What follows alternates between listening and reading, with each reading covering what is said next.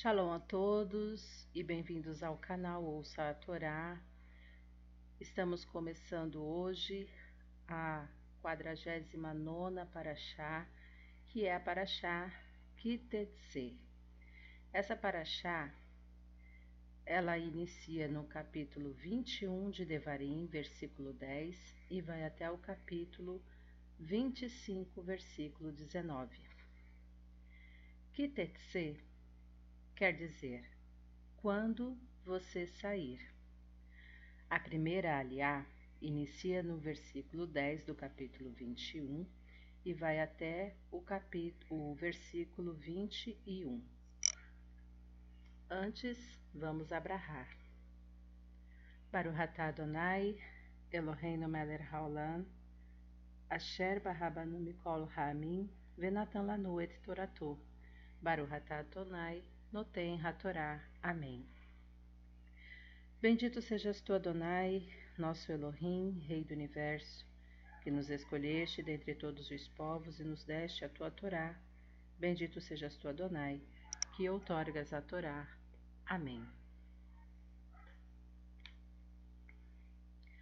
Quando saírem à guerra contra seus inimigos, e Adonai seu Elohim os entregar a vocês, e fizer deles prisioneiros, quando um de vocês vir uma mulher que lhe agrade entre os prisioneiros e se sentir atraído por ela e desejar que seja sua mulher, leve-a para sua casa, onde ela raspará a cabeça, cortará as unhas e retirará as roupas de prisioneira. Ela permanecerá em sua casa, chorando pelo pai e pela mãe, durante um mês inteiro. Depois disso, esse homem poderá manter relações sexuais com ela e ser seu marido, e ela será sua mulher. No caso de perder o interesse por ela, ele a deixará partir, se ela quiser, mas não poderá vendê-la nem tratá-la como uma escrava, pois ele a humilhou. Se um homem tiver duas mulheres, uma amada e outra não amada, e as duas mulheres lhe gerarem filhos, e se o primogênito for o filho da mulher não amada, quando chegar o momento do repasse da herança para os filhos, ele não poderá dar a herança devida ao primogênito da mulher não amada, que é de fato primogênito, ao filho da mulher amada. Não. Ele deve reconhecer como primogênito o filho da mulher não amada, ao lhe dar a porção dupla de todas as suas posses, pois ele é as primícias de sua virilidade e o direito do primogênito lhe pertence. Se o homem tiver um filho teimoso e rebelde que não obedece às palavras de seu pai ou de sua mãe, e se mesmo depois de receber a disciplina deles ele se recusar a ouvi-los, então seu pai e sua mãe devem tomá-lo e levá-lo aos líderes da cidade, junto ao portão do lugar. E dizer aos líderes da cidade: Este nosso filho é teimoso e rebelde, não presta atenção ao que lhe dizemos, vive de modo devasso e se embriaga. Então, todos os homens da cidade devem apedrejá-lo até a morte. Assim, vocês estarão dando fim a tamanha maldade em seu meio, e todo Israel ouvirá a respeito disso e temerá. Amém. Vamos à bênção posterior à leitura. Baruch Adonai, Eloheinu melech haolam, Asher Natan Lanu Torah Temet Virraio Lanatá Betorreino Baruch Adonai. Amém. Bendito sejas tu Adonai, nosso Elohim Rei do Universo, que nos deste a Torá da verdade e com ela a vida eterna plantaste em nós. Bendito sejas tu Adonai, que outorgas a Torá. Amém. Os comentários com relação a esta aliá que acabamos de ler Aqui nós vemos duas, é, algumas situações interessantes para comentar. É, quando, dentre os cativos, algum dos, dos homens de Israel se interessasse por alguma mulher, ele deveria levá-la para sua casa e ela rasparia a cabeça, cortaria as unhas e ficaria ali durante o mês inteiro chorando pelo pai, pela mãe. Né? Uma situação difícil, ela tinha sido é, tirada do seu, do seu convívio, a sua família estava morta devido à guerra. Então, o raspar dos, dos cabelos, o cortar das unhas, né, significa largar tudo para trás, deixar toda, todo aquele passado, toda aquela convivência antiga para trás e agora ela está preparando-se para uma nova vida. Então ela tinha aquele período de luto. E, e então, depois desse período de luto, ela poderia ser então desposada.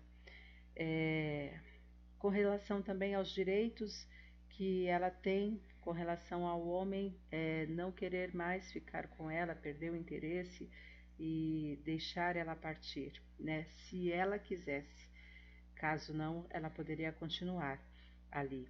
E ela não poderia ser vendida, não poderia é, tratá-la como escrava depois de já ter desposado ela, né? Era um direito que ela tinha, garantido também pela Torá.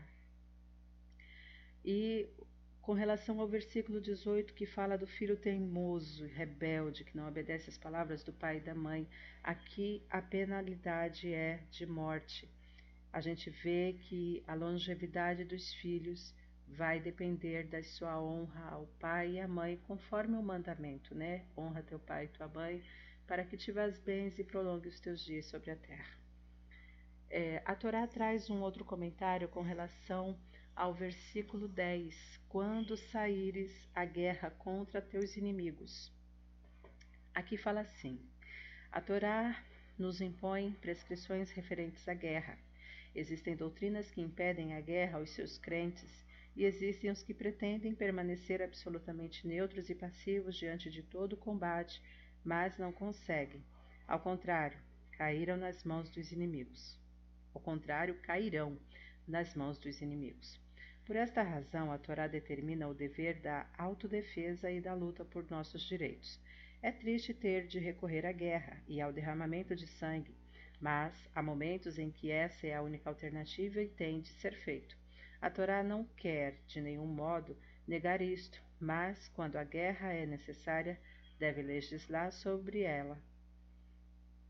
A tática do avestruz que esconde a cabeça é indigna, e se a guerra for necessária, submeter-se-á aos seus mandamentos, aos mandamentos da Torá. No caso de guerra, onde todos os maiores sentimentos humanos são sufocados, a lei de Moisés impõe prescrições, porque mesmo na guerra não se pode perder a consciência do bem. Em primeiro lugar, a Torá ordena oferecer paz ao povo inimigo. Deuteronômio 20, versículo 10. Mais adiante, versículo 19, proíbe destruir as árvores frutíferas ao redor da cidade, sitiada. Pois a guerra não deve significar de maneira nenhuma a destruição, e os primeiros versículos dessa paraxá tratam das leis relativas aos direitos dos vencedores israelitas sobre as mulheres cativas. O ideal máximo da Torá é a paz. Assim diziam os nossos profetas em suas prédicas: Não levantará povo, povo, eh, povo contra povo a espada, e não ensinarão mais a guerra. Miqueias 4, versículo 3. O judaísmo sabe como é triste ter de recorrer à guerra e derramar sangue, mas às vezes esta é a única alternativa. Mas, se a guerra é necessária, mesmo nela devem vigorar as leis humanas. Guerra.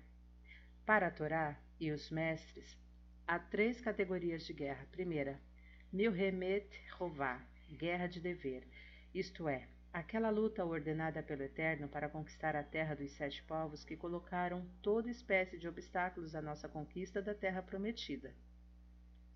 2.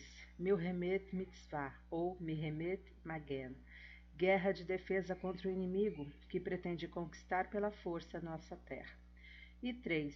Milhemet Reshut, guerra de expansão, de anexação e Rashi explica que o problema da guerra que estamos abordando é o de uma Mihemet Reshut, uma guerra de anexação territorial, sublinhando, aliás, que o povo de Israel não é um povo guerreiro e, se é obrigado a lutar, é somente para defender e garantir a sua existência ameaçada pelos inimigos que o rodeiam. Vale a pena mencionar que na guerra de defesa e de dever, mitzvah e rová, Todos são mobilizados, mesmo Ratã, Merredró e Calá Merrupatá. O noivo sai de seu quarto e a noiva da tenda nupcial. Enquanto na guerra de extensão, a Torá já determinou muitas restrições e inúmeras exceções para os convocados. Aliás, a guerra de anexação só pode ser proclamada com a autorização do grande Beit Din, Tribunal Superior, composto de 71 membros.